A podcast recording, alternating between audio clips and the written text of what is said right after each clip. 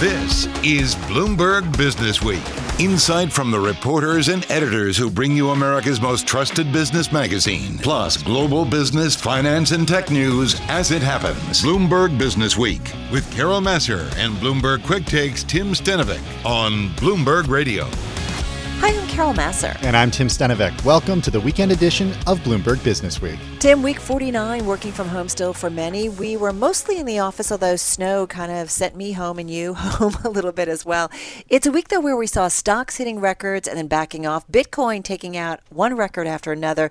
We did get some upbeat news on COVID cases, but that was a little bit overshadowed by reports about inequities of the vaccine rollout. That was just some of our backdrop this week as we talked with all of our guests. Yeah, it was a busy week, and it included the president of Impossible Foods. The company is cutting prices on quote unquote meat. We, you know, put that in quotes because it's not actually meat right. by as much as 20%. Also, we caught up with the former editor in chief of the Financial Times. He's got a new book out. It's called The Powerful and the Damned Private Diaries into Turbulent Times. He has seen so much and he's written about it. Plus, Mackenzie Scott, the former Mrs. Jeff Bezos, and how her big giveaway is transforming the family fortune. She's really changing so much there.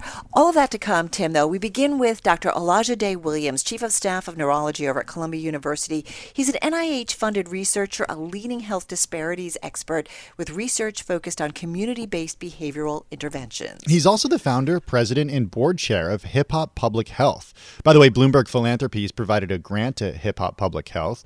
We began by talking about what he's seeing in terms of cases and, and getting the vaccine out to the people who need it. The good news is that um, you know we are seeing um, we are seeing you know our rates of COVID inpatients trickle down, um, our admission rates uh, trickle down, and, and we've been seeing that slowly but steadily. Uh, it's it's a it's a, it's a welcome relief uh, given uh, you know my experience on the front lines at the height of the pandemic when it took uh, New York City by surprise. Um, but on, on, on another front, um, I'm actually very, very concerned um, about, um, about the vaccine coverage um, situation. Um, as, you, as you led with uh, in, in, in, this segment, there are striking disparities, again, afflicting those who uh, suffer, suffer the most communities of color, poor neighborhoods, uh, disenfranchised Americans. Uh, they're the ones uh, really who have borne the brunt of the COVID death and morbidity rates, and, and they're the ones now um, really, um, really, uh, you know, really not being engaged sufficiently uh, enough and and um, you know savvily enough um, to, uh, you know, in a way that, that would enable uh, increased uptake of the vaccine. You know, we we have to earn back trust, uh, Kim and Carol. Um, you know, trust was broken over hundreds and hundreds of years uh, of, of, you know, of quite frankly systemic inequities and structural racism, and um, and great mistrust with the medical community, and we're seeing those effects now.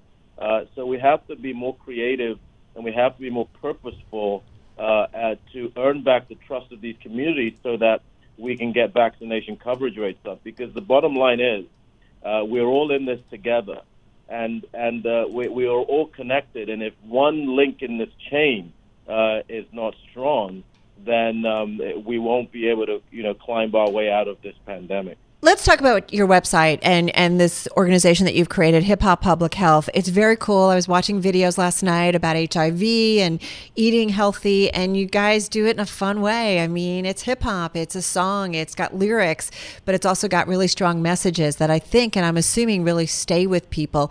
Tell me about this organization and the impact that you that you find that it's having and really reaching people.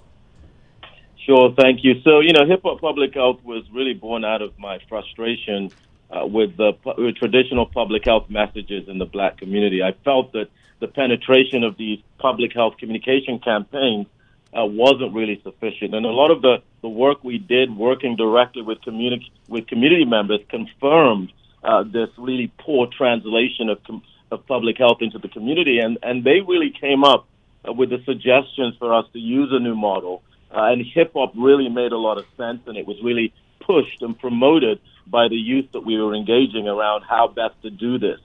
Uh, you know, I, as a neurologist, uh, Kim and Carol, I, I'm also um, uh, really uh, interested in music and its role in the Mm-hmm. brain. Yeah. You know, a lot of people don't realize that that music actually occupies more real estate, more neural real estate in our brains than language itself. Wow. You know, music music augments learning. It it it, it, it augments our memories. Uh, music uh, creates positive associations. You know, music in, increases our attention, and music has such powerful neurological uh, uh, uh, uh, strengths and attributes that you know it's one of the reasons why if you think about how we learned our ABCs, we learned it through, through song. If you think about movies that we watch, right? If you think about Darth Vader, right? You know he's imminent. You know he's about to approach. Those emotions start rousing as soon as you hear that that music. If you think about Rocky, the the Rocky the Rocky series, you think about that music that's played and how it connects with your emotion and what it motivates you to go that extra mile when you're on the treadmill. You know, music has such powerful powerful features, and even as a neurologist looking after stroke patients, we use a form of music called music intonation therapy to help patients speak again. Right. We use it in our nursing homes to deal with agitation amongst dementia. So our our position at Hip Hop Public Health is that music has an incredibly transformative power Right. that needs to be better better leveraged within public health. That was Dr. Olajide Williams, Chief of Staff of Neurology at Columbia University, talking about so much in that interview. For the entire interview, check out the podcast. And you loved, and we both loved, where he talked about the importance of music therapy. I've I've read about this and the impact that that can have on people with some severe injury, especially neurological ones. Yeah, that was just fascinating. I mean, this is a, a medical doctor, somebody who studies neurology, talking about mm-hmm. the importance of music uh, in recovery and association as well. A really important interview. Coming up, from getting vaccines to minorities, something Dr. Williams also talked about, to providing funding to black and brown entrepreneurs. The founder and CEO of Black Girl Ventures, she's coming up next. You're listening to Bloomberg Business Week. This is Bloomberg.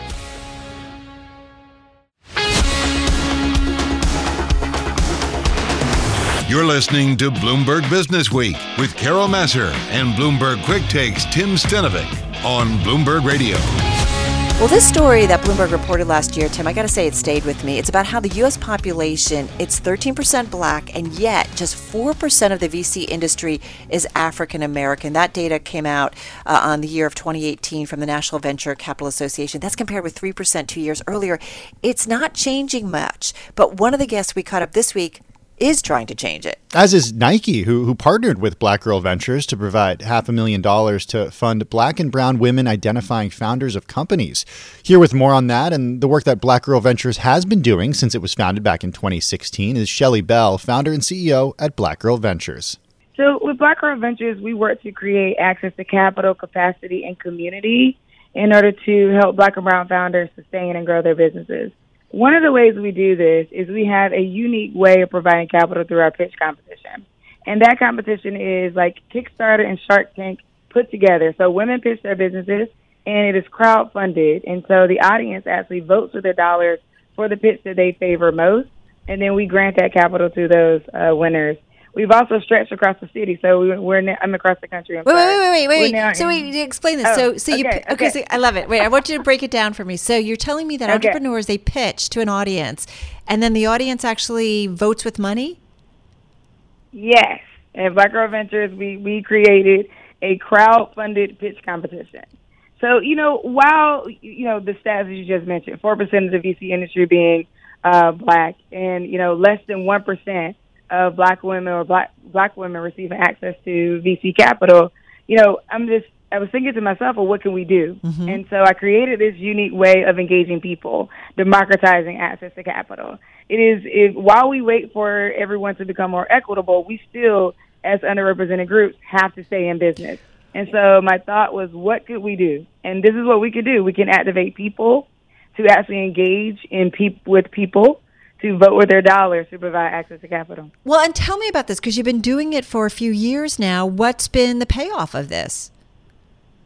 Yeah, I mean, when we're doing just purely, you know, access to capital, you could, from in terms of like without any sponsors in the beginning, we were still able to provide anywhere from a couple hundred dollars to a couple thousand dollars.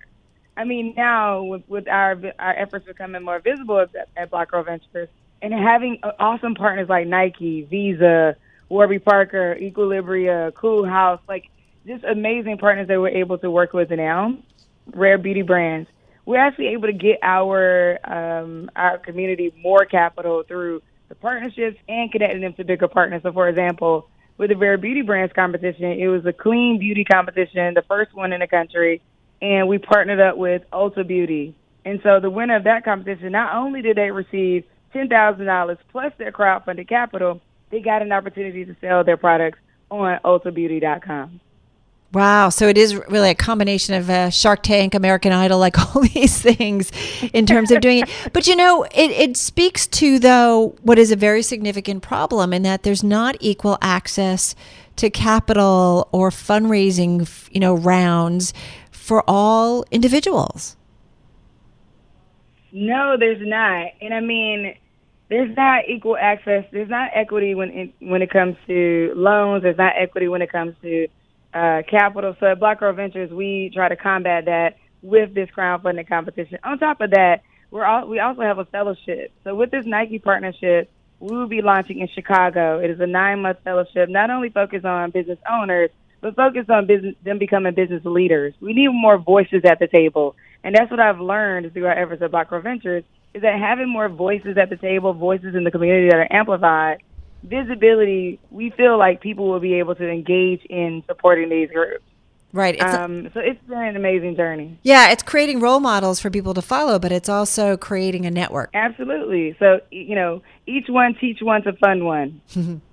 It's a great way of saying it. Shelly, you guys have funded, um, I think, roughly 130 women. And I'm just curious, talk to me a little bit more about what happens to these women, where by providing them with a little bit of funding, what happens to them as an entrepreneur? What happens to them as a business you know, owner? What happens to them maybe as someone who's able to kind of pass it along and mon- mon- uh, mentor somebody else?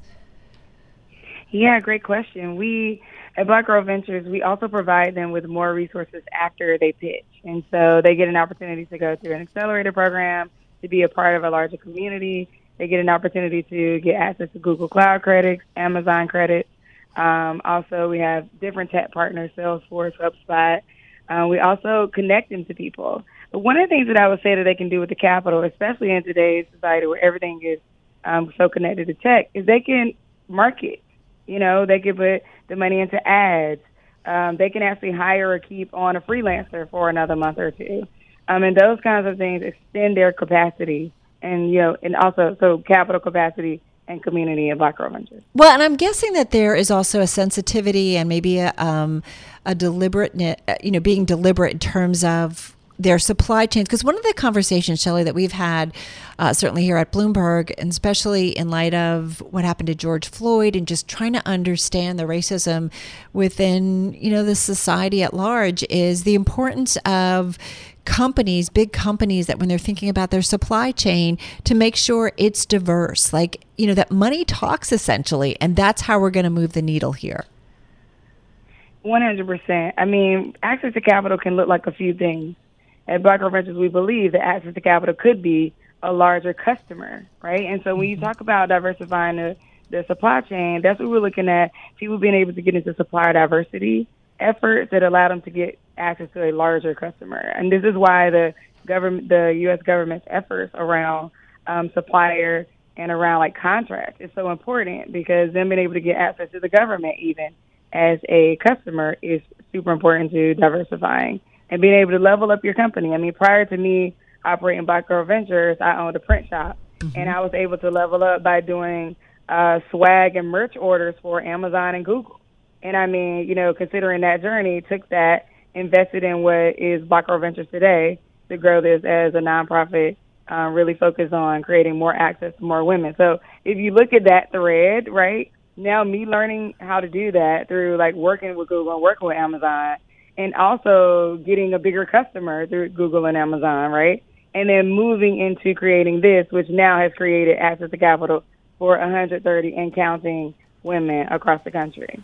And that was Shelly Bell, founder and CEO of Black Girl Ventures. And listen, one of the things we got into the conversation, Tim, is just that whole idea of that a lot of minorities don't have the same access to capital that white investors and entrepreneurs do.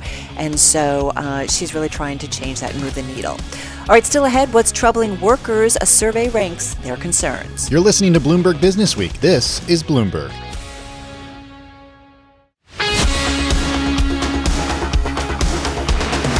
You're listening to Bloomberg Business Week with Carol Massar and Bloomberg Quick Takes Tim Stenovec on Bloomberg Radio. So, Tim, the American worker, you know, you've talked about it a lot. I've talked about it a lot. It's something that Bloomberg has really kept close tabs on. And long before the pandemic, we know that U.S. workers' productivity and their median pay, which once rose in tandem, went through an acrimonious divorce. Compensation, especially in some of the country's fastest growing industries, well, it stagnated, while the costs of housing, healthcare, and education, Tim, we know this, decidedly have not. And one thing that we talk a lot about is, is workers' goals of financial security. Here with insight on that is Rob Falzon, Vice Chair at Prudential Financial and a member of Prudential's Board of Directors, with the company's latest survey of the workforce. Yeah, so this is actually the 11th in our series that both predates and then subsequent to the uh, to the pandemic. Um, some interesting things coming out of this most recent survey. Uh, what I found uh, most interesting, not necessarily surprising to, to me at least, but interesting is um, how you know you think about how stress reveals cracks in foundations. Um, this stress, the economic stress and the pandemic stress that we've been going through, is, is actually, uh, you know, I think revealed uh, conditions that existed well before the pandemic in terms of the lack of financial resiliency that exists with, you know, with, with amongst American workers. In the in the survey, over half of the individuals surveyed indicated that they recognized that since the pandemic, they actually were not well prepared going into the pandemic from the standpoint of sort of their their own financial um, sort of well-being, uh, and I think that was quite interesting. So when we talk about the pandemic, it's made it much worse. So now seven in ten are not well prepared, uh, but but fully half those were were not in great shape heading into the pandemic, which I think speaks to some of the foundational and fundamental things that need to be addressed. Yeah. So, so we, Rob, we talk a lot about this idea of the K-shaped recovery. That so many Americans uh, are out of work right now, and they're having a really tough time getting back to work. At the same time, we're seeing the stock market flirt with record highs, and people who are at the top end of the income spectrum are doing pretty well. And I'm wondering what you saw in your research that actually can, confirms and, and, and confirms to, to, conforms to that. Well, uh, what it showed is that you know there's a there's a high level of anxiety amongst American workers, and you know if you sort of think about it, it's the broad-based American workers. So you're talking about Middle America uh, in this kind of a survey. So they're you know the people who may have some level of savings, uh, but obviously insufficient based on what the survey has said. And so the, the benefit that they've received by virtue of the uplift in, in financial markets has been dwarfed by the insecurity they're feeling because of uh, around job security and benefit security and, and the reality of um, whatever they were making and saving before the pandemic hasn't been enough.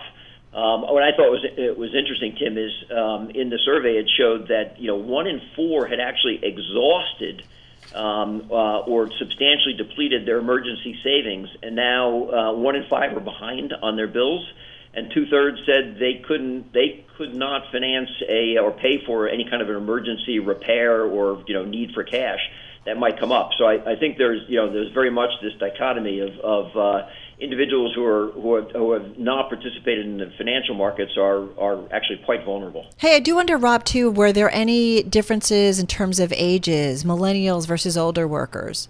Yeah, uh, interesting question, Carol. We did look at that, particularly in this survey. We looked at millennials, uh, and it was actually worse, uh, which was kind of interesting. Mm-hmm. When I thought about it, perhaps not surprising. I mean, let's remember, millennials now are the biggest component of the workforce. So whatever we're seeing in the data, it's going to reflect how uh, millennials are are, uh, are also experiencing the uh, the current environment. But also, when you think about where they the millennial is um, from the standpoint of sort of a life cycle, you know, they're heading into household formation. Um, you know, buying homes, getting mortgages. Um, raising children, uh, and so they're at points in their career when actually um, they're at probably the most stressful points in their career in terms of their need for resiliency yet are faced with an environment where uh, it's you know not not particularly available, and I think it has them more stressed over the current circumstances than the general population. And forgive me for springing this on you too, but I am curious in terms of pulling the research and pulling it together. Um, any differences when we dig a little bit deeper into um, backgrounds and demographics, blacks versus whites? Like any differences there?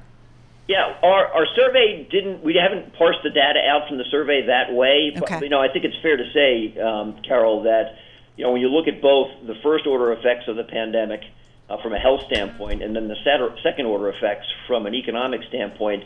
Uh, it's been a very unequal experience in our society, uh, and you know, from a socioeconomic demographic standpoint. So, from both a racial standpoint and, frankly, from a gender standpoint too. One of the things we do see is um, in other surveys that we've done related to this is that you know women are experiencing this from a stress standpoint uh, more extremely than men are as a result of you know what the pandemic has done to the personal demands in the household and you know all the benefits of remote work. We've talked about this before. Mm-hmm come with some of the burdens of being at home, and, and that has to do with you know the child care and home and homeschooling and and uh, and you know associated activities. So it's interesting to hear you know what Rob had to say, Tim, because you know sometimes workers are concerned about just keeping their job. Sometimes they're worried about getting you know pay increases. This time it really was largely about financial security. So good to get uh, some thoughts on that. And that of course was Rob Falzon. He's vice chair at Prudential Financial. He's also a member of Prudential's board of directors. You're listening to Bloomberg Business Week.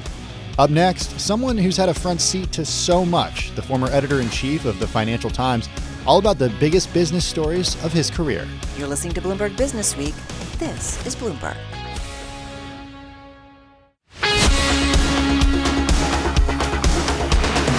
You're listening to Bloomberg Business Week with Carol Massar and Bloomberg Quick Takes Tim Stenovec on Bloomberg Radio. He spent 15 years as the editor of the Financial Times, a front row seat to the big business, economic, and political stories of our times and the power players behind them all. I love talking to people like this, Tim. And his observations, his access, it's all detailed in a new book. It's a diary, if you will, of what he saw. The book is entitled The Powerful and the Damned Private Diaries in Turbulent Times. And the author, Lionel Barber, former FT editor in chief. Check it out. Well, great to be with you, Carol. I, I wanted to have a book about power uh, people in power, how they made decisions, what were they like up close and personal, like uh, Mohammed bin Salman in Riyadh, or Vladimir Putin in the Kremlin, or the uh, President Trump and Obama, sort of snapshots of the pe- personalities, and on Wall Street, obviously, some of the big bankers who were in the middle of the global financial crisis. And I had a privileged seat, as you say, as editor of the Financial Times. So up close and personal in diary form in terms of, we got about 30 seconds, then we'll come back. Everybody who has power, not the same though, in terms of how they use it or how they, I don't know, how they are face to face? Well, I, I think that the big change that happened um, in the, under my editorship was obviously the digital revolution, mm-hmm. and that really um, changed the power balance between readers and and producers of news. Uh, the news industry fragmented. There were new ways of reaching readers. You saw that with Twitter and politicians, and and also the rise of China. That was the other huge phenomenon. Uh, there was a change, frankly, in the economic balance of power right. between East and West. So, one thing I want to ask you, Lionel, especially on a day where we were kind of glued to the hearings in Washington, the GameStop meme stock trading, uh, the Reddit rise. Um, is it a story that you missed reporting on? Oh, yeah. I mean, this was one of the best market stories. Um, it was better than the taper tantrum. Maybe not quite as dramatic as when we were watching the world's financial system almost melt down in 2008. But it, it had everything, didn't it? The, the small time trader, the hedge funds making uh, millions, uh, and, and one or two companies that you and I thought were not much better than penny stocks suddenly going through the roof. Right. Yeah, I'd love to have been in the newsroom. Who's the powerful and who's the damned in that story? Uh, in in the uh, GameStop. Mm. well, there were one or two people who are going to got caught short, um, who are definitely going to be damned. But I think there's some questions about the integrity of the trading platform. Mm-hmm. I think there's uh, um, the powerful, uh, maybe at least in the short term, the the the uh, the small time retail investor clubbing together was a bit more powerful than we ever imagined. So I want to go through. I have a. I could talk to you for hours. Um, the tech boom. What comes to mind? Who was the the power player that just epitomizes that that that time? You you have to say that it's the big four, isn't it? Um, mm. I think Jeff Bezos' amazing transformation of Amazon, Facebook, some questions about um, their model, the way they they they the contribution to the sort of civic discourse and role in elections, uh, being a, their platforms being abused. Google massive amount of influence over the, the news business. I mean, for for the FT, it was critical because we built a subscription model. Uh, I see a few uh, have followed that over across the pond. Mm-hmm. Um, for the you know having a, a reasonable relationship and uh, making the tech giants understand, and that included Apple, that you know we couldn't just hand over our data on our customers. We needed to sort of establish our brand and not be discriminated against. And that that was a big story. But the powerful were certainly and still are the big tech four in America. Yeah, I think it's interesting. And by the way, in China. Yeah, well, well, absolutely. We talked earlier about Facebook and, and what's going on in Australia right now. Um, I do wonder, you know, what is the survival of mainstream media when you've got social media and it's where increasingly everyone goes for their news? Well, true, Carol. And uh, in the period I was editor, there's no question that the media landscape fragmented in a mm-hmm. dramatic way, and social media became terribly important.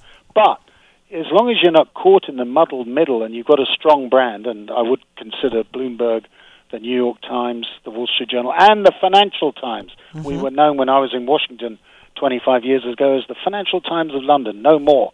It was the FT Pink brand. If you've got a strong brand and a good business model, which is a subscription business, you know, you can thrive. And we, the FT, did get more than a million paying readers. We doubled our audience and readership in the 15 years I was editor it was a must read for all of us uh, when it came to anything going on in, in the world of business and, and beyond and, and the markets. Let me let me go through a couple of other big stories. Um, the global financial crisis. Who's one power player that you were in their office or on the phone with that just when you think of that time, that's who you think of? I think of Jamie Dimon because mm. he he was tactically very so astute, and look, they got bigger and more, and, and they managed their risk very well. I, I think of Steve Schwarzman, uh, who epitomizes the role of and rise of private equity. Uh, his market timing, going public, was impeccable, and they manage risk well. And also, I think of Larry Fink, uh, that quiet but immense power in asset management. Those are the three. Maybe Goldman, um, Lloyd Blankfein. He was always great fun to talk to. Very astute. Lionel, if you put out a phone call to anybody, did everyone always call you back? Uh, well, they called me back, maybe not in five minutes, but at the end of a half an hour. Yeah, people return my calls. Was there any call that you were ever nervous talking to someone because it was a delicate story, or I don't know? I'm curious.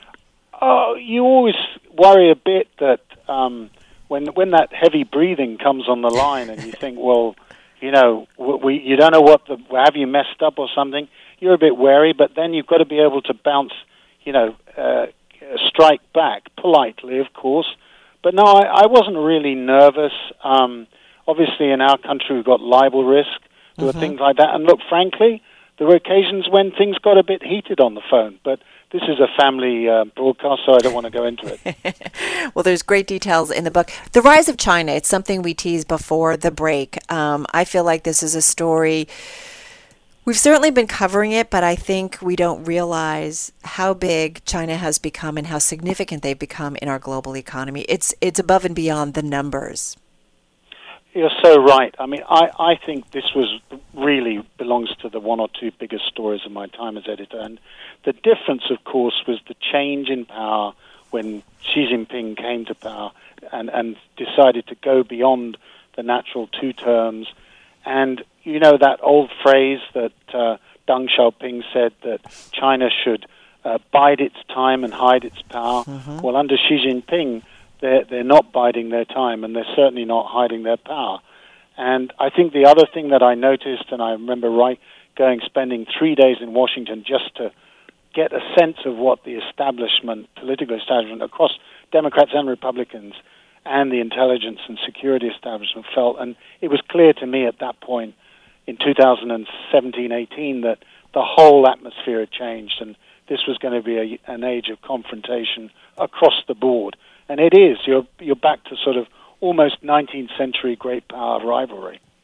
Favorite person that you had a conversation with in your, in your tenure and just got about a minute left? Well, I, I do remember sitting in uh, opposite Vladimir Putin in the mm. Kremlin, and there's a picture of that eyes. in the book. Yeah. Well, he, he's a very icy character, and he's a little scary character. And uh, interviewing him, he's, he's the master of destabilization. He's always trying to put you off balance. So that was memorable. And uh, you know, actually, the, the probably the most memorable was sitting for three and a half hours, and I have to say my backside was getting a bit sore in Rwanda, talking to uh, Paul Kagame, who's transformed that country. That was memorable. And forgive me, I said a picture in the book, but it was actually a picture in, in some of the coverage of your book that I came across with you sitting down with Vladimir Putin. Um, I hope you will come back. I'd love to talk more about what's in the book and your observations of, of some of the big stories that continue in our time. Uh, thank you so much and good luck with it. Lionel Barber. Thank you, Carol. That's Lionel Barber, the former editor in chief of the Financial Times. A lot has happened, Tim, in the last decade or so. Yeah, it, it really has. And, you know, having a front row seat to all of these stories, it really reminds me of why I wanted to become a journalist. I mean, we get to witness history in the making. It's just, it's so cool. Yeah, I agree. And that wraps up the first hour of the weekend edition of Bloomberg Business Week from Bloomberg Radio. I'm Carol Massar. And I'm Tim Stenovec. More ahead in our next hour, including a conversation with the president of Impossible Foods and the food innovation to come. A lot is changing, and the founder of Atom and Matter on radically sustainable jewelry. Plus, the individual transforming the fortune created by billionaire and founder of Amazon, Jeff Bezos. We're talking about his ex wife, Mackenzie Scott. Love this story. You're listening to Bloomberg Business Week, and this is Bloomberg.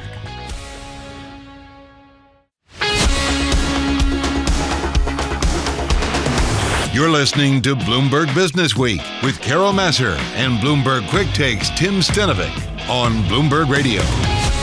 Hi, I'm Carol Massar. And I'm Tim Stenovec. Plenty ahead in our second hour of the weekend edition of Bloomberg Business Week, including the president of Impossible Foods on price cuts and food innovation. There's more to come. Plus, we're going to hear about an influencer who turned her passion into a business. And booze delivery. Ah.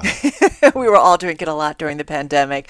Uh, and getting it delivered to our home, it's definitely one of the booms during the health crisis. First, though, in the magazine this week, a story that was among the most read on the Bloomberg when it crossed about the individual transforming the fortune created by billionaire and founder of Amazon, Jeff Bezos. We're, of course, talking about his ex wife, Mackenzie Scott. We got more from Bloomberg News Wealth Team reporter Sophie Alexander and Bloomberg Business Week editor Joel Weber. What we've seen since their divorce, and really um, uh, most recently, um, largely because of Mackenzie, has been um, this real uh, uh, change. And you know, the six billion figure that uh, Sophie uh, and and Ben write about um, that's attributed to her, we think is the largest single.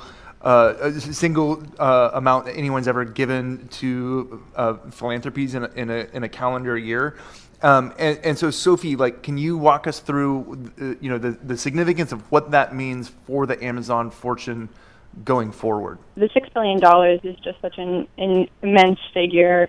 And when we're talking about philanthropy historically, you know, one of the main uh, criticisms of billionaire philanthropists of, or one of their reasons rather, of not giving away enough money faster is that you know it takes time to be thoughtful, and it takes time to give away this these huge amounts of money, you know, billions of dollars. Uh, but Mackenzie's sort of disproving that. And what this could mean for the future is, you know, Mackenzie's only just getting started. She's signed the giving pledge. She's pledged to give away the majority of her fortune, um, which at this point is nearing $60 billion. And so um, that, that's just a huge amount of money that could be uh, given away. And then when we're talking about Jeff, who recently stepped down or announced that he would be stepping down from Amazon as CEO, um, that's sort of a sign that he's probably going to focus more on his giving and that we could be seeing more from him in the uh, philanthropic space coming forward. And to be fair, I mean, he did give away money before, right? But it's not as quickly as his former wife has. Definitely. Um, I think that the to be fair to Jeff, um, when we talk about Bill Gates, you know, one of the most uh, impressive philanthropists in history, he didn't start giving away very much until he stepped down from Microsoft. Um, and so Jeff has been giving money, but you know, when you put it in the context of how much wealth he really has, it's it's a very small amount. We're talking about uh, single digit millions, um, tens of millions sometimes, and more recently, sure, hundreds of millions of dollars. But where he's really uh, had the biggest figures are in his commitments. You know, he's made the $2 billion commitment for uh, the Day One Fund and then the $10 billion commitment for the Earth Fund. So those are huge numbers, but we're not actually seeing that money deployed yet. Bill Gates didn't start giving significantly until he left Microsoft as CEO, which I, which I thought was a, a really important point and not something that I had considered.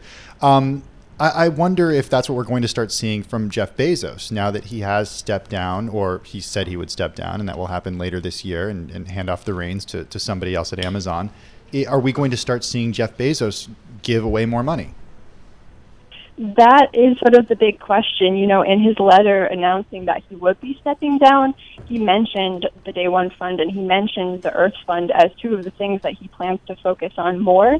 So, you know, it's been a, a few years now since he made those announcements that he start, would start the Day One Fund and he announced the Earth Fund last year, but really has only given about a billion dollars of the $12 billion that he's committed to giving, and he's set no timeline for himself. So, you know, he, he's not really going to be held to anything, um, but we could see more from him coming soon. Well, I think you know that's it's an interesting point here because there the Chronicle of Philanthropy came out with some big numbers from from uh, Bezos and, and Scott and others, and and one of the things that is interesting there is that you know Bezos's name was actually at the top of that list because of what he's pledged, but not actually what he's given. And that I think is the one of the things that is really important to keep in mind, and what what Sophie and Ben did a great job of underscoring in this. It's like one thing to pledge, and it's another thing to actually do. And what she you know really showed here is is uh, that you can do something big and dramatic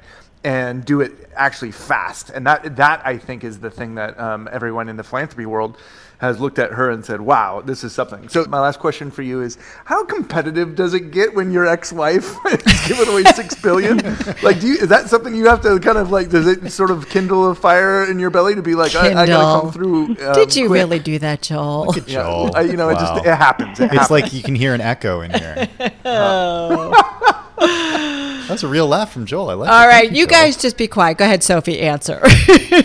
I, I was just going to say, I mean, it's impossible to say what the relationship is now and how her giving impacts his giving. You know, she's signed the giving pledge, he hasn't, and he's been sort of knocked for that. Um, but and it's also impossible to say what their philanthropic uh, giving, you know, who did what while they were together was. I talked to an expert about that. She said it's really hard to say. You know, it varies from couple to couple.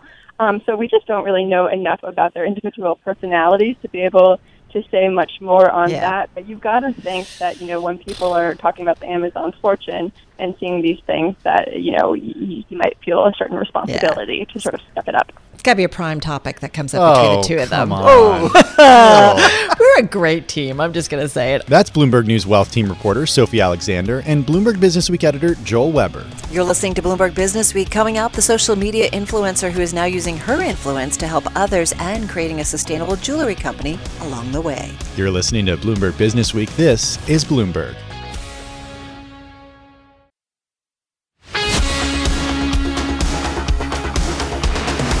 You're listening to Bloomberg Business Week with Carol Massar and Bloomberg Quick Takes Tim Stenovec on Bloomberg Radio. So, Tim, remember last week we highlighted an interview we did with journalist Nick Bilton. It was about his new HBO Max documentary, and that was all about creating Instagram and social media influencers. Yeah, I loved being able to interview Nick. Uh, Mm-hmm. The documentary left me sort of feeling like, oh, this is the world we live in. We have to accept it. It was a little scary. Yeah, no doubt about it. And and this week we actually caught up with one of those influencers uh, who has nearly five million Twitter followers. She's got 4.6 million followers on Instagram. She is someone though, Tim, who has stepped away from social media at least for a while. She was named the most influential person on the internet by Time two years in a row and Forbes 30 under 30. Her latest venture, creating a direct consumer jewelry company that uses recycled sterling silver, sustainably and ethically crafted in Thailand, which went online last November. Bethany Mota, founder of Adam and Matter. So my company we launched in November. It's called Adam and Matter. So it is a jewelry brand and I had done some stuff in like the fashion space before when I had a clothing line with Aeropostale. That was a few years ago. Um, and we did do a little jewelry in that collection, but I always really wanted to offer something in the jewelry space that, you know, maybe was a little bit more expensive than what I've done in the past, but for good reason. And that's why designing all of these products, I was also able to work with former Tiffany and Co designer Yunjo Lee, and she helped kind of guide me in making, you know, sustainable products that are going to last a really long time. So you don't buy it because it's trendy and then you throw it away a few months later. I really wanted to make products that can actually become a part of your life because I know for me some of my favorite jewelry pieces even growing up it's like I would keep them for years and right. they are kind of like I compare it to tattoos a lot because I feel like when you really love a specific piece of jewelry whether someone special gave it to you or it just means something um you know, it has a personality and it and it kind of defines you in a way whenever you put it on and acts as like a reminder for something significant. So that was kind of my overall goal with this collection. Well, it's interesting. I do think this year too we've thought a lot a lot more about our impact on the environment, right? We saw as the world shut down, skies were clear. Um, you could see mountain ranges. Yeah. Um, it was pretty remarkable. But I do think about we've become such a society where we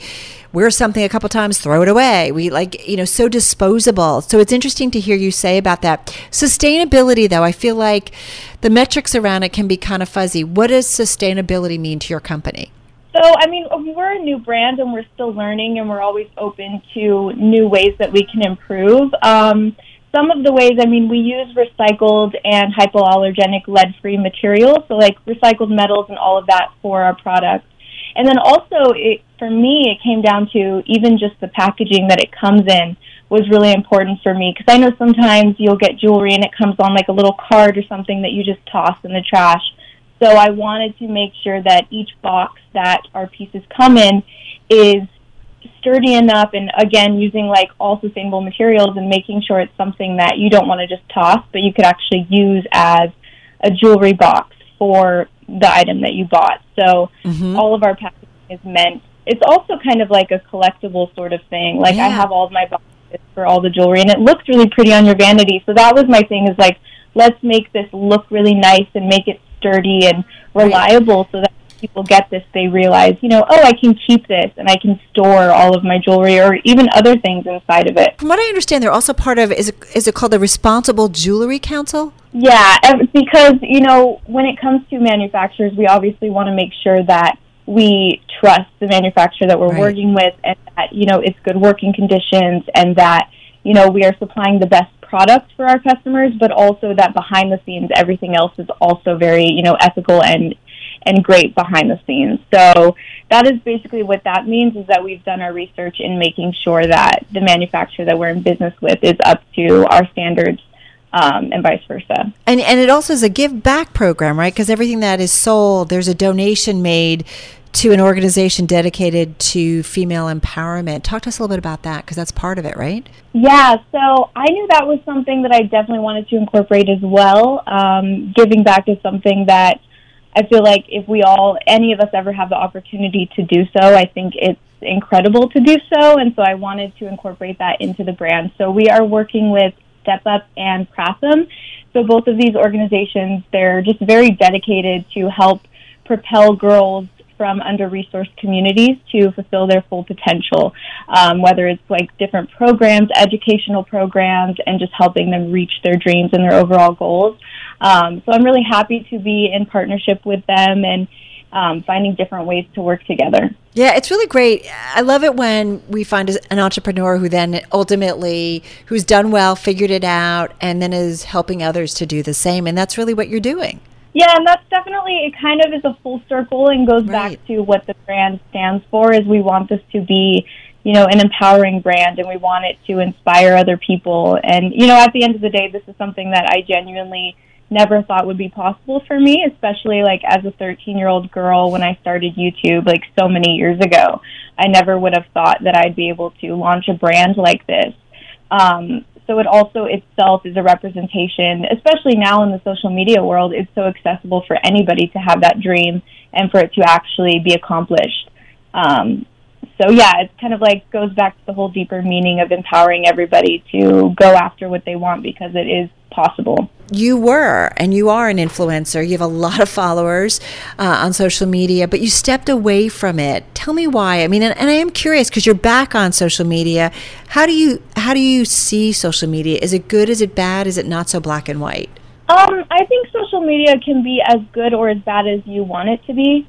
Um, and that's something that I had to learn and is also what contributed to me deciding to take a break. I took a break um, kind of when social media burnout wasn't being talked about as much, so I thought I was the only one experiencing it. Um, I think at the end of the day, to be an influencer, you have to have somewhat of an ego. Mm-hmm. And I think that my ego at a point got a little out of control in ways that I felt like I didn't know why I was doing what I was doing anymore. I think when you start out, especially for me, you know, so many years ago when social media wasn't looked at as a career, I did it fully out of passion. And so um, somewhere along the lines when it becomes a career, it can get a little confusing of like, wait, am I doing this because I love it or is it just for money? And like, that's why I had to kind of step away to find the balance again of my passion for it um, so that I could feel like, okay, I am giving my most authentic self to my audience and I don't feel like I'm being inauthentic for the sake of my career. That's Adam and Matter founder Bethany Mota. Still to come on Bloomberg Business Week, the boom in booze delivery in the world of COVID. You're listening to Bloomberg Business Week. This is Bloomberg.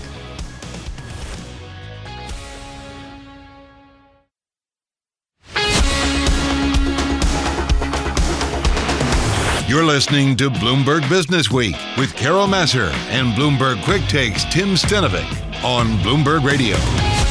So, Tim, I tweeted out this story when it came out. It's about how COVID brought booze to your door, my door, everyone's doors, uh, making the online liquor sales and delivery business worth billions of dollars. Yeah, it's grown so much in the United States over the last year. The story in the current issue of Bloomberg Businessweek magazine, now on newsstands, online, and on the Bloomberg. Bloomberg News consumer reporter Tiffany Kary. Yeah, that's right. I mean, some of the alcohol companies, they've obviously had a hard time with all the bars and restaurants being closed, but that, you know, necessity is the mother of invention. So here, you know, a lot of them are investing in e-commerce more, and, and we're seeing these platforms that, that can deliver booze really take off.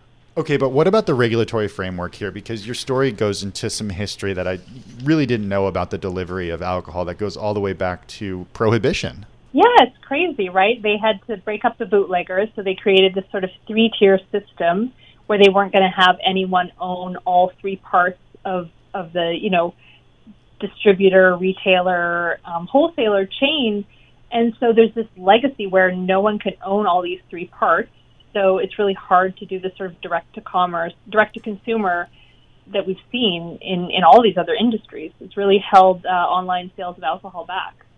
So let's talk about because we saw you know drizzly and uber like so how does this maybe change the dynamics of the players in the industry and how much this business maybe grows going forward? Well i mean these are big names right? Everyone knows uber if they don't know drizzly. So i think it's helped bring a lot of attention to this which is important because i think a lot of people haven't even realized that they can order alcohol online. I think there was a statistic, you know, that only 20% of people before the pandemic even realized they could order beer online.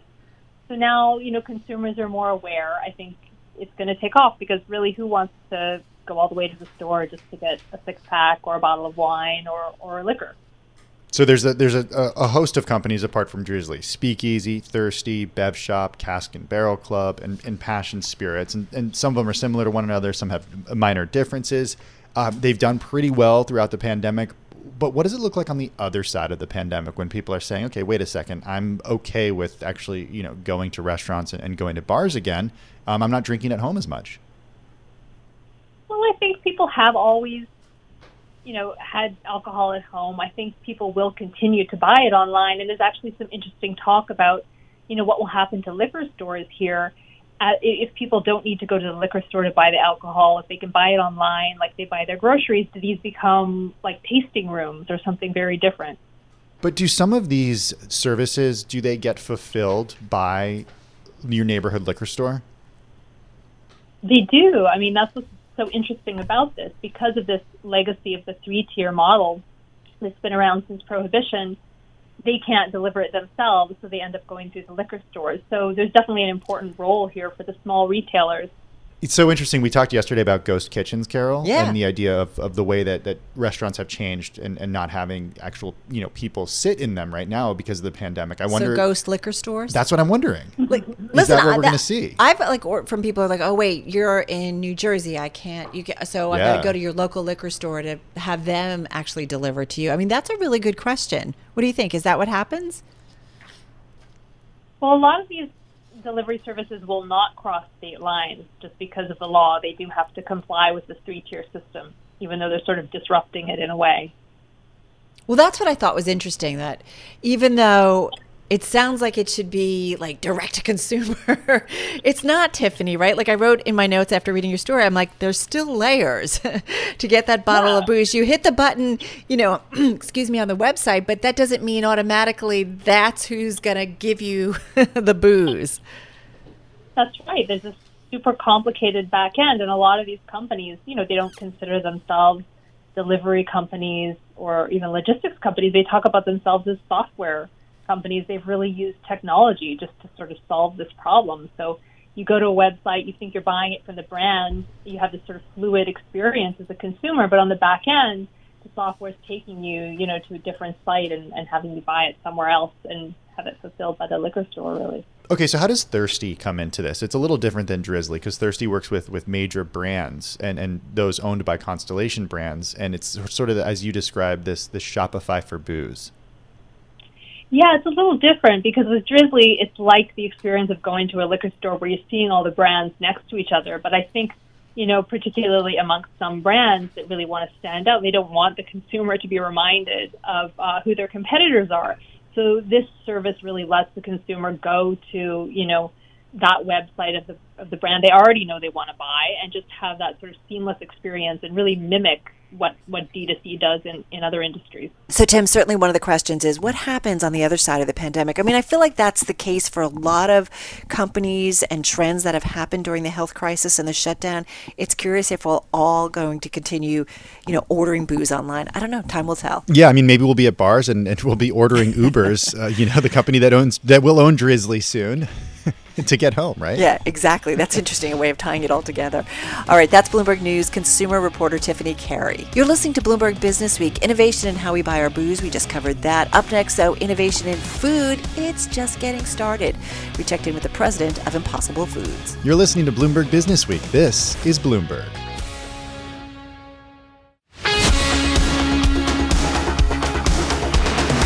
You're listening to Bloomberg Business Week with Carol Massar and Bloomberg Quick Takes Tim Stenovec on Bloomberg Radio. So, this week, Impossible Foods cut its suggested retail prices by 20% at U.S. grocery stores, Tim. And the move definitely seen as key by the company's president. It's all about getting people to try the brand, Tim, and keep on coming back. Well, we wanted to know more, so we caught up with Impossible Foods president Dennis Woodside.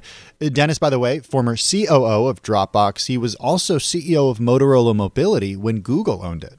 Look, you know, our mission is to completely replace uh, animals in, in your diet. And for us to do that, we have to produce a product that tastes great. We have that, but it has to be priced right. And people, consumers are very price sensitive when it comes to their meat and the meats that they purchase in grocery stores. We've scaled so quickly over the last year. We've gone from 200 grocery stores to over 17,000 that we've been able to get a lot of efficiencies in our supply chain and, and uh, drive our costs down. So we, we passed those costs on to our consumers in the form of a 20% price decrease we don't think this will be our last. We have to compete with animal uh, animal products, so we're going to do that. So, so when will it be as cheap as uh, ground beef? Well, if you think about what we what we do, we take plants and we turn them directly into meat. And what the animal does, it's the animal's kind of an intermediary that uh, that that requires a lot more land, a lot of water, a lot of labor, a lot of transportation, oil, gas to move uh, cows around, that sort of thing. Uh, so in theory, our product should be much lower priced than uh, than cows over time. But it just takes time for us to optimize the supply chain to scale up. Uh, you know, animal-based uh, meat today is less than one percent of the total meat consumed in the U.S. Uh, but that's going to change pretty rapidly, and as that does, the cost for the whole industry, including us, will come down, and we'll be able to compete much more aggressively on price. But timeline-wise, though, is there? Are you thinking you know, in years that you can count on one hand, or or is this like a decades long progression? Absolutely, no, abso- absolutely years that you can count on one hand. There are portions of our product now, or elements of our product now that are are at the cost of the cow, but there's a lot of uh, there's a lot of processing costs and transportation costs, packaging, all those things that we have not yet fully optimized, and that take that just take time and scale to get right. So the packaging, what what the actual uh, product shows up in on shelf, that's expensive. Uh, but as you get bigger, the, those costs come down. So that's what I was going to ask you. Is it just a case of when you're selling more, Dennis, the math just changes? When you're selling more product, the costs go down. Is that what it comes down to, or is it a, is it a case of being able to squeeze even more costs out of the current systems? It's a little of both. So what okay. we do, what we've been able to do over the last year, is go back to our suppliers uh, and negotiate better prices because we're we're driving a big part of their growth. Uh, we've also been able to get better utilization out of our factory, so we're running three shifts a day instead of two. Uh, and you amortize that fixed cost of the factory over more products, and that allows you to take your take your price down over time. Hey, I'm curious. And we don't see that stopping. That's just going to continue. I'm curious too, Dennis. Have you guys done some focus groups with customers who are just like, it's too expensive right now. It just, I can't do it. I want to do it, but I can't. So people, so first of all, uh, over 80% of people who are uh, trying Impossible for the first time, they're coming, they're meat eaters. So, yeah. so they are they are substituting Impossible for for all kinds of meat products, not just ground beef. But and when we when they try it, the number one thing that they say they love about the product is the taste. It tastes just like beef. It's got the same nutritional profile as beef. The one thing that they say that they they don't like as much is the price, and that is absolutely a, a barrier to to repeat and uh, repeat purchase and frequency of purchase. But if we can get the price right, you know, that's a pretty pretty obvious lever to pull to, to grow our, our volume and, and continue to scale. How do the habits of, of how people are, are eating this type of product, how did they change or have they changed during the pandemic? Well, you know, so a year ago, we weren't even available in retail. And when the pandemic hit, we realized that the retail, or we were available in 200 stores. We realized that we needed to scale up really quickly. And uh, what we noticed was that consumers were, were uh, flocking to plant-based products. They they were cooking more at home, and they were willing to try something different. They had a little, maybe a little bit more time to cook, or they were cooking, in, and in the past they were, were would have been eating out. Uh, so they were open to trying uh, new products, and that's why our sales have, have really taken off at retail. And what we're also noticing, obviously, there's a lot more uh, delivery activity, uh, consumers buying Impossible on digital platforms, whether it's direct delivery from grocery through Instacart or they're buying uh, finished uh, entrees through DoorDash. So, so we're seeing growth across all of those areas. The one area that's obviously been impacted uh, quite a bit are the smaller restaurants, which have which have really suffered. Hey, talk to us too, Dennis, about collaborations. I'm curious what lasting traction you are finding from some of the collaborations and partnerships that you have been doing. We know all the folks in kind of the alt food space have been linking up with the likes of whether it's a Taco Bell, uh, a McDonald's, and you guys I know had uh, teamed up last year, no, in 2019 I think it was, with Burger King for Impossible Whopper. So I'm just curious how those are are helping you in your mission. Yeah, so we we have uh, Impossible is now available. Uh, pretty broadly in the U.S. BK, mm-hmm. uh, you know, you mentioned Burger King, White Castle, Red Robin, Qdoba are just a handful we added Starbucks, a Starbucks breakfast sandwich, uh, in the middle of the pandemic in June right. of last year, and we've and we've seen that uh, product do incredibly well, exceeding both of our expectations. So uh, you know these these partnerships are very important, and every restaurant operator is realizing they need to have a plant-based meat option on the menu. Consumers are are asking for for for choices and asking for alternatives, and so it's at the top of top of agenda of every executive in the uh, in the in the uh, QSR space that I that I talk to for sure. Uh, and those who don't have a plant-based meat option now are absolutely considering one. Dennis, what is the difference between Beyond Meat and Impossible Foods? Yeah, the two things that consumers tell us is, is first of all, taste our product tastes just like meat, and survey after survey shows that the the, the liking scores, the preference scores for our product versus animal-based meat are relatively even. So people have a hard time telling the two apart. The second thing that, that chefs tell us is it, uh, the product handles just like ground beef. The color when it comes in raw, the way it transitions from a, a pink or reddish uh, raw state to a cooked state, the way it sizzles, the way it smokes, all those things, and and and that's uh, mostly due to the intellectual property we have around an, an ingredient called heme, which is found in every animal, but we've been able to uh, to to ferment it from plants and use that as the, the key ingredient that aids in the transition of of the product and the color of the product. So, so it's meatier, like it's more like meat. It's much meatier. It, it, it, that's what we're trying to do. We're, we're we are simply trying to replicate the animal in every sense. The nutritional profile over time, better the animal. Uh, we need to beat the beat the cows. What we say.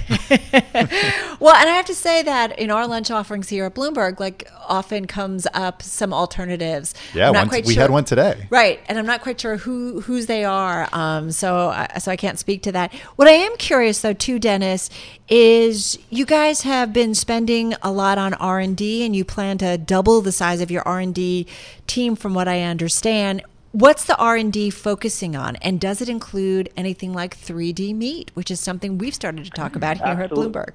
Yeah. Yeah. So so so what we're trying to do is replicate every animal protein that you consume. Uh, there's well over a trillion pounds of animal protein consumed every year. So this market is absolutely massive. It's one of the largest technology markets if you call it a technology uh, in the world. And there hasn't been a whole lot of innovation. Uh, we're eating kind of the same products our grandparents ate, prepared kind of the same way with the same nutritional profile. So we're we're one of the first companies that's focused at the molecular level on re-engineering uh, meat all from plants, and so that's starting with ground beef because it's such an iconic product uh, for most Americans. But focusing on pork, we have a pork product that we shared at CES last year. Uh, we sausages. Uh, we have uh, lab prototypes uh, of basically every meat imaginable, including steak. Uh, and we see a day when we'll be able to offer any protein on the menu in a plant-based form. It might take, it will take a while for us to get there, but that's what we're, why we're investing so heavily in R&D. Are you going to go into also fish? And I know we've got somebody we've been uh, planning to get on the show that's got plant-based shrimp. So I'm just curious: is it just you can go anywhere and do? And will you? We, yeah. We, well, well, we believe that the, the technology we have, the, the intellectual property around heme, which is in every single type of meat in, yeah. in, in the world, as well as all we've learned in building the Impossible Burger, gives us the opportunity to compete in all those spaces. You know, for now, it's our primary product is ground beef, but that's going to change very rapidly. What's the what's the exit plan here for for investors? Tim um, and I um, were both thinking about this. well, I mean, look, you're you, you, know Beyond Meat. the the I would I would argue the the chief rival um, is a publicly traded company. Um, you've raised a lot of money from a lot of significant investors. Uh, what's the IPO plan? Yeah, well, uh, Pat Brown, our, our founder and, and, CEO, he has said that uh, eventually, you know, that we will we will need to go public. We will want access to the public market financings. We'll want ac- access to credit markets as well. Uh, but we'll do that on our own timeline. We're well funded, as you mentioned. We've got plenty of cash in the bank. We have a number of big investments that we're going to be making over the next year in capacity, so in, in manufacturing facilities, uh, and uh, and in new products that we'll be launching.